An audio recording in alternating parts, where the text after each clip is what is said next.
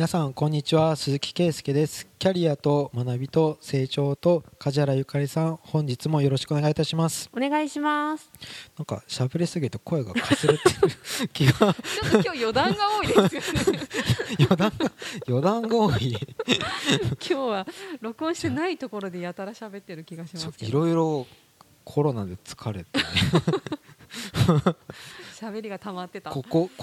仕事を止めてる感じの時間帯がちょっと、でも仕事以外のアイデアとかどうしようかなっていうのを、うん、社内の人とは目の前に仕事があるとできないから、うん、そうですよね、忙しい。梶原さんを捕まえてどう思うとかで、そのどう思うって延長が今週のテーマですよねそうですね僕がずっとなんだろうな、その働かないおじさん問題っていう、うん、テーマで配信した時からずっと引っかかってる、うん、寄付っていうキーワードが出た後にもずっと考えてて、うん、他の言葉で言うと出資とか投資とか、うん、そういうお金の使い方とか、そこをちょっと考えてましてですね。稼ぐようになったら次は使い方稼ぐ前はまずは稼ぐが第一だけどある程度使えるようになったら品のいい使い方ができるかどうかとか言いますよね、はい、うん、大事だと思います。そこなんですよ、うん、お金の使い方でよくそれこそ経営者が税金とか社会保険料周りで言われるのは、はいはい、うん、稼いだら国に税金納めればいいじゃんって思うんですけど、うん、税金を取られたくないっていう風に考えるんですよ、うん、で税金取られたくないっていうのは、こんなに自分稼いだのに税金で取られると、うん、なんか嫌な気分になるんですよねそりゃそうですよね嬉しいとかもう喜んでみたいな人はね、そんなには結局こんなに稼いでて、こんなに税金を納めてるのに、うん、メリットがないんですよ多分褒められてないじゃないですか、うん、高額納税ランキングってそんな一握りだけじゃないですか、うん、でも結構仕事が順調なんですね、こんなに税金を納めてありがとうって言って1年ぐらい納めた額によって何かしら褒められる制度があったら、去年鈴木さん頑張ったんですねとか言って納めましたよ。でもそれはね、あると納めがいがありますよね、はい、まだね、確かにちょっとここフリーパスでいけるぜとか、あ、ね、確かにそういうのいいですね多分そこがないっていうか、納めた税金をどう使われてんのとか言った時に不信感があるっていうか、だったら自分の身の回りのものに、まあちょっと贅沢しようとか、でもあの時の配信はなんかお金欲しいものがないっていう欲とかになってくると、じゃあどうしようとかって言ったけど、じゃあ寄付すればいいじゃんって言った時に、寄付文化がないのをずっと考えてたんですけど、次世代っていうか、例えば次世代って言った時に子供には、家族には、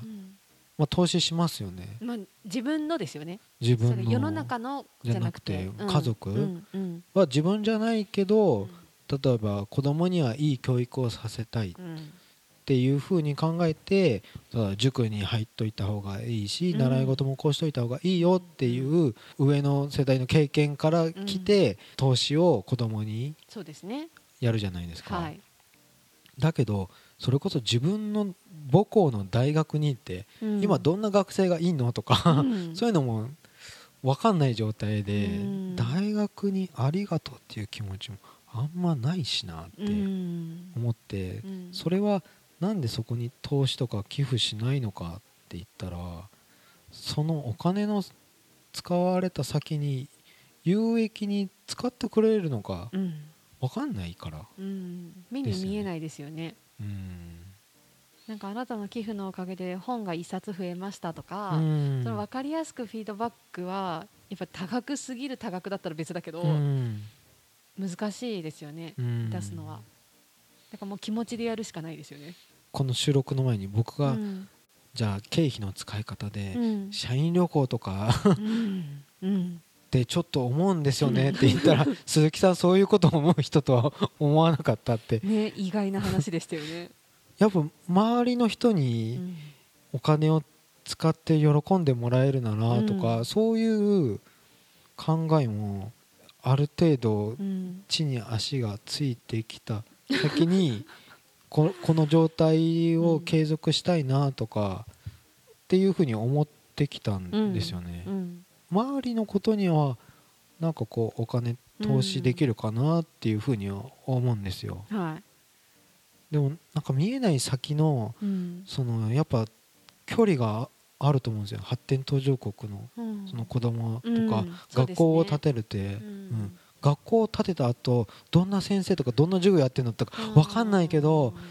あの鈴木さんの寄付のおかげで、うん、学校がどれぐらい建てれたとか言われても、うん、ビビたるもんだけど、うん、ありがとうって言われた。なんかユニセフかどこだったか忘れましたけど、里親的な、うん、その子供たちにお金寄付する系のところは、うんその発展途上国の子供から手紙が返ってくるとかありましたよね。そう実際に写真付きでなんか受け取りましたみたいな、うん、でもなんかもう私たちみたいに大人である程度知ってると書かされてるんだろうなとか、うん、多分思っちゃうとは思うけど純粋に高校生とか例えば大学生とかでそういう寄付をして帰ってきたらなんかあ役に立ったとか多分思って寄付をするっていうのがいいことだっていう風に多分なっていくんだろうなと。サンキューカードみたいのって、うんうん、日本以外 そのアメリカ人とか、うん、結構多い。アメリカがカード文化ですよね。あそうなんですか、うん、基本的には元上司の知り合いが外国人で、うん、結構、うんうん、そのライブとかに投資をしているやつでチケットをタダでもらえたことがあったんですよ、はい、前ローリングストーンズとかレニー・クラウィッツって言った時に、うんうん、ありがとうございますって言って上司に言うじゃないですか、うんうん、お前例えばデイビッドにメッセージちゃんと送った誰ですかデイビッドいやそいつからもらってありがとうって僕言ってあなたのおかげで言ってよかったよって、うん、そういうの送らないとダメだよあいつにはとか日本はいや、まあ、ないかもしれないですけどやってる人たちやってますよね日本でも。あそうなんですか。形にもうハマっちゃってるのがお歳暮とかお中元だと思うんですけど、うん、なんかだってそれこそ出産祝いとかもそうじゃないですか、お祝い返しとか、うん、ああいうなんかある程度テンプレートされたものは多分やってる、うん、けどなんかその不意のプレゼントに対しては多分うっかりして忘れるだけなのかなとは思うけど、そうなかなか母の日とか父の日も、うんそこはやろうよそこはやろうよ生きてるよねぐらいで、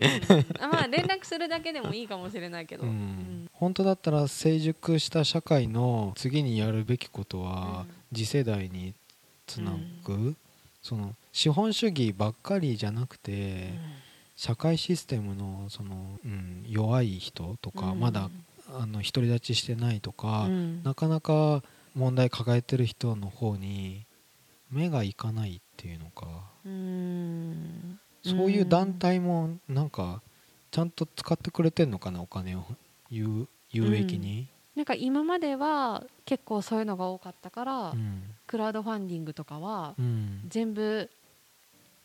うん、稼いだじゃないなもらった寄付を受けた金額、うん、使い道、うん、で寄付額に応じたフィードバックとかも全部報告するようになってる、うん、で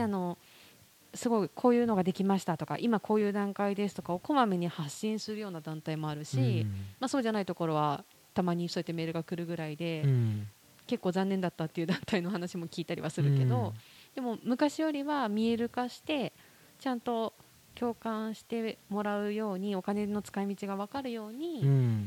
出そうっていう風にクラウドファンディング系は多分ほとんどなってる、うん、でもそのレジの横の募金箱とか、うん、なんか街の赤い羽とかわかんないけど、うん、赤い羽ってまだあるかなありますね、うん、とかはその場で終わってどうなってるかは多分ネットで探したりとかすればあるのかもしれないけど、うん、わかんない実際いくらかもわかんないとかもあるとは思うけど、うん、今なるべく見える化しようっていうふうにそうやってしてる人たちはいると思うけどね、うん、なんかクラウドファンディングもすごいピンキリっていうか本当にこの人、うんっていうか僕からすると事業をやりたいなら借金しろよって思っちゃう、うん、っていうのは自分が事業計画を立てるならって前はクラウドファンディングみたいなサービスがなかったから前の昭和のそういう考え方経営の仕方とか工場を建ててこうやっていって投資回収っていう風にやってるけど今じゃクラウドファンディングファンを先に作るとか、うん、そういうのがピンとこなくて、うん、どこの誰ですかとか、なんで人からこうやってお金集めようとするのっていう。あ、でもそれは共感してないってことだから、ね、寄付しなくていいんじゃないいいと思うけどな、うん、共感力は弱いんですかね。あと思い入れもある。私がやってたわけじゃないけど知ってる人でやってたのが、うん、自分の出身地域、うん、田舎の地域の電車がなくなる、うん、からそこをなんとか維持させたい、うん、維持するための金額とかその利用とかを考えると寄付がないともう成り立たない、潰れるっていうので寄付してた人はいた。それだとなんか自分の地元のちっちゃい頃乗ってたあの電車がなくなっちゃうんだったらちょっとでも応援してあげたいみたいなので寄付したっていうのは聞いたかな。だからなんかそのやっぱ思い入れ、共感できるポイントが人によって違うから、自分の好きな音楽家のなんとかとか、あとは使ってたそれこそライブハウスがどうとか、なんかそういう系だったら響くんじゃない？僕に？全然響かない。ずっと使ってるとこが潰れても知らないかってなる。全然あり得る。うわ、冷たあのライブハウス潰れたんだとか、うん、そういうの全然普通にいや、あるけど、その前に潰れる前にそういう情報を知ったら、うん、助けない。うわ本当助けない。じゃあそんな思い入れがないってことだね。思い入れ何なんだろう。それとこれとは話が別。なんかわかんないんですけど、延命みたいに感じちゃうだけなんですよ、ね、存続できなかったっていうのを一時的な、なんか効果あるのかな。でも気持ちだよって言われたらそれまでなんですけど正しいその後のちゃんとプランがないんだったら延命だと思う、なんかそれをもとにこういう活動をしてって今後こういう展望を考えてますとかが見えてれば、その一時資金としての応援はするじゃん。だけどとりあえず今困ってますお金くださいっていうのだったら間違ってないと思う。その反応は淘汰されていくものとか、世の中に必要とされなくなったとか、無理に残すとか、意地でやってるとか、それを例えば公的なものがその文化的なもので本当に残した方がいいとかだったら、それは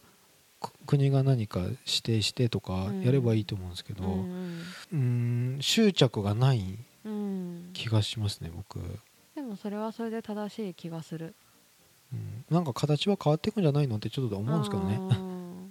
だからなんか違うやり方を考えていけばいいんじゃないってことだよね、そのなくなったところは。それこそロームの話で言うと単純作業する人がいなくなって、日本人じゃあ外国人入れましたって言ってとか、AI が仕事してくれた方が生産性高いよね、じゃあ単純作業しかできなかった人たちは何するんですかとか、って言った時に、それのためにわざわざその生産性低い仕事を残しておくんですかっていう時に間違いないね、なんかもうちょっと違う先を考えましょうよって思っちゃうんですよね。いやそれが正しいと思いますよ私はねそれは本当に延命だもんね。ただ単にちょっと伸びるだけで絶対ずっとはないだろうみたいな。別に AI に奪われていいと思うんですよね。で人間らしいこととか、あなたらしいっていうか、そういうふうに見つめればいい、見つめて答えをまた探せばいいと思うんですけど、冷たいな俺喋ってて。あでも正しいと思う今の話は今の話に関しては内容によってはちょっともうちょっと気持ち入れてよって思うのがあるかもしれないけど、今の2つに関しては正しいと思うよ。昔のいい音楽が残ってるとか、で今のはすごい消費が早いとか思うんですけど、昔も多分残らないものは残らなかった、いいものは残ってるっていうので、すごいその競争とか淘汰とかっていうのはされてっていいって勝手に思ってるんですよね、だから今は映画館っていう形をもう求められないとか、人が集まることは良くないとか言われたりとか、でも誰のせいでもないですけど、形を変えて楽しんでるんだったら、まあニーズがなくなったとか、なんだろうな、その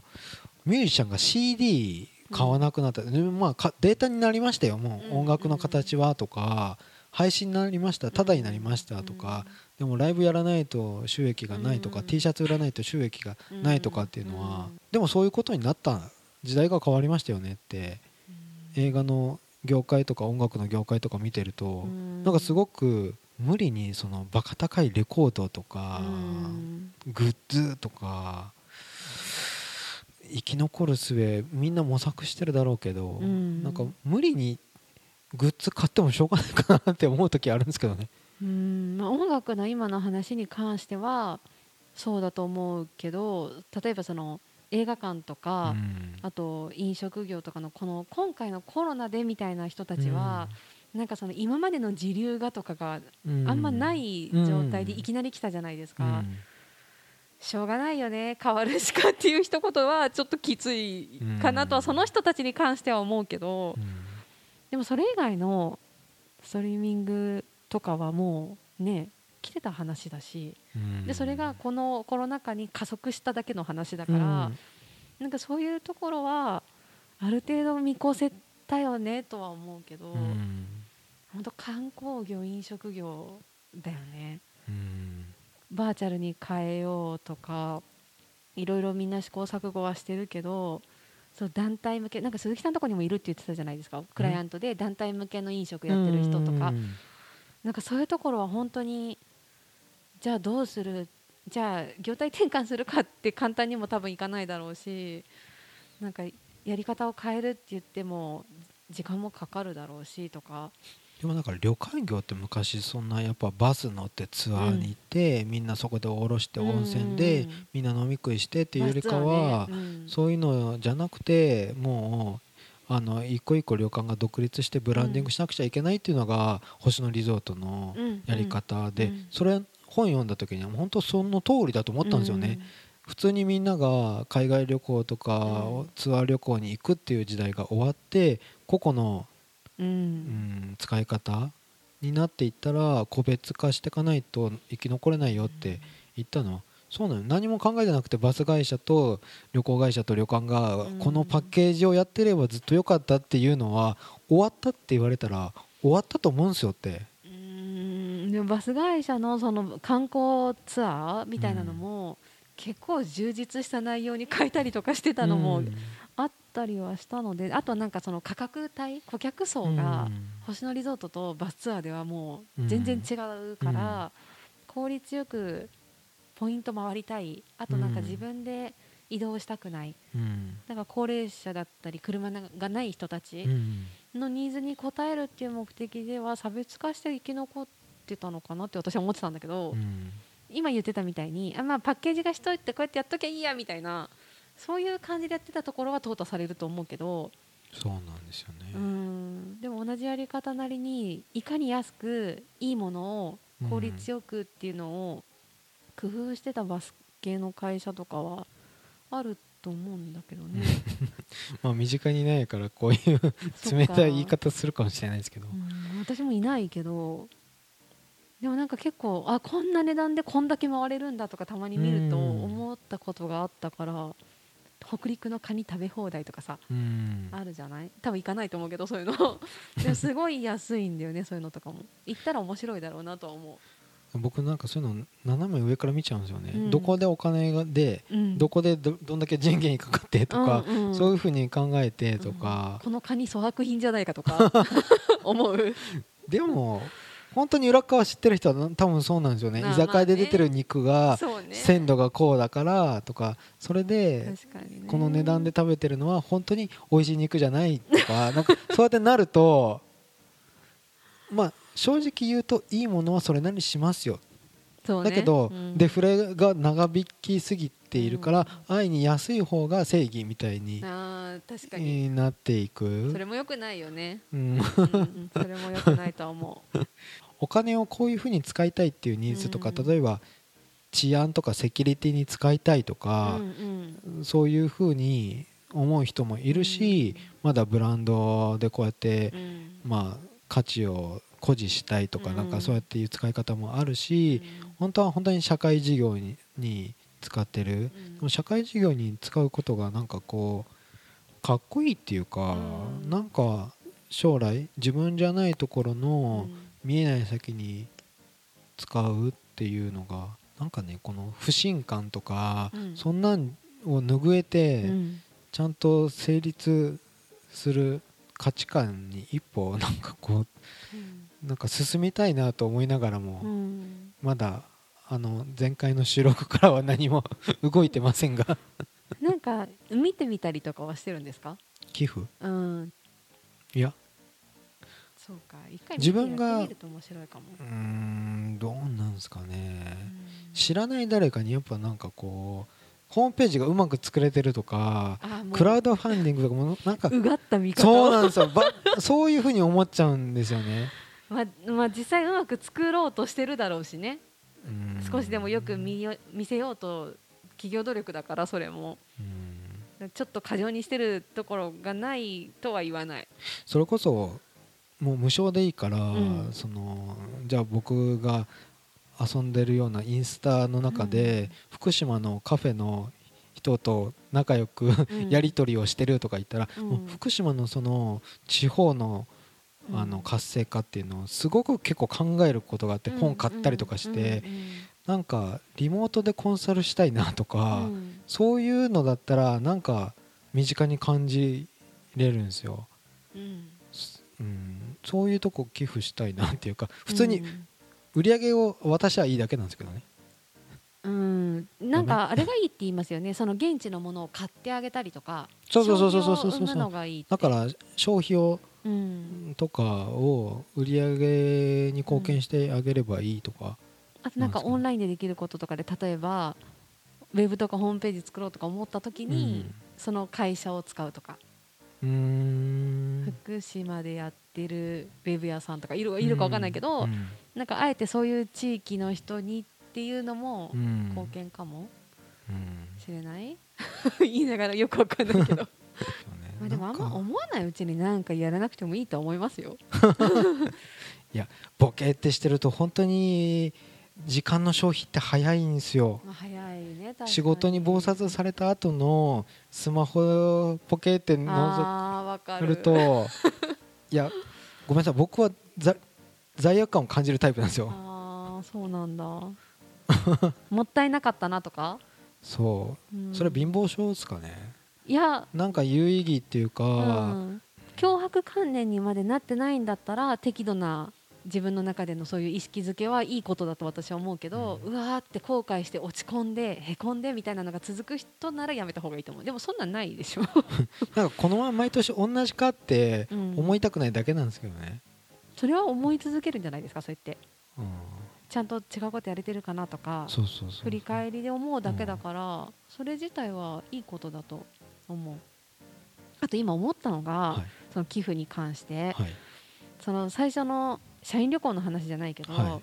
社員旅行したいなんてあんなにそんなウェットな関係僕いいっすよとか言いそうな鈴木さんがそういうのもいいかなって思うぐらい変わったってことは、多分寄付もそのうち何らか変わりたいなら変わるししたくないとかなんか違うって思ったら変わらないからそれでいいんじゃない僕収録丸くなったと思いますってそう、ね、なんかうん、そう優しくなったんですよ、うん、考え方は変わるし、なんか今思ってない時に無理にやらなくてもいいんじゃないかなと思うかな、うん、やりたくなったらやるし、うん、言われなくてもと思う。 そうですね、うん、そんなところで、うん、今週は終わりたいと思います、はい、ありがとうございました。ありがとうございました。番組では2人へのご意見ご質問をお待ちしています。社会保険労務士事務所コルトスのホームページまたは info@sr-koltus.com info@sr-koltus.com へお問い合わせください。お待ちしています。